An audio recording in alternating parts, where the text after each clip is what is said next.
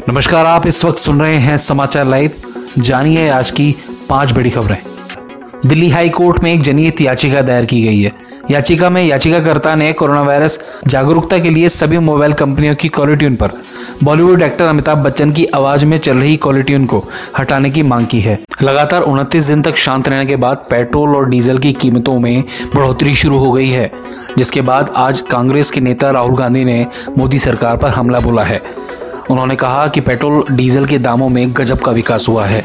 मोदी सरकार ईंधन पर भारी टैक्स वसूल कर जनता को लूट रही है। यही कारण है कि सरकार पेट्रोल डीजल पर जीएसटी लागू करने को तैयार नहीं है। एक खबर मध्य प्रदेश से आ रही है, जहाँ मुख्यमंत्री शिवराज सिंह चौहान ने बर्ड फ्लू को ध्यान में रखते हुए दक्षिण से आने वाली मुर्गा मुर्गी की सप्लाई पर 10 दिन के लिए बैन लगा दिया है। इसके अलावा पोल्ट्री फार्म के लिए भी दिशा निर्देश जारी कर दिए गए हैं। भारत में ऐसा पहली बार हो रहा है जब एयरप्लेन की साफ़ सफ़ाई का जिम्मा रोबोटों के हाथों में होगा। जी हाँ एयर इंडियन एक्सप्रेस ने अपने विमानों के इंटीरियर की क्लीनिंग और डिसइंफेक्शन के लिए एक रोबोटिक तकनीक की शुरुआत की है। क्या आप जानते हैं कि गिद्ध एनवायरमेंट के लिए फ्रेंडली होते हैं?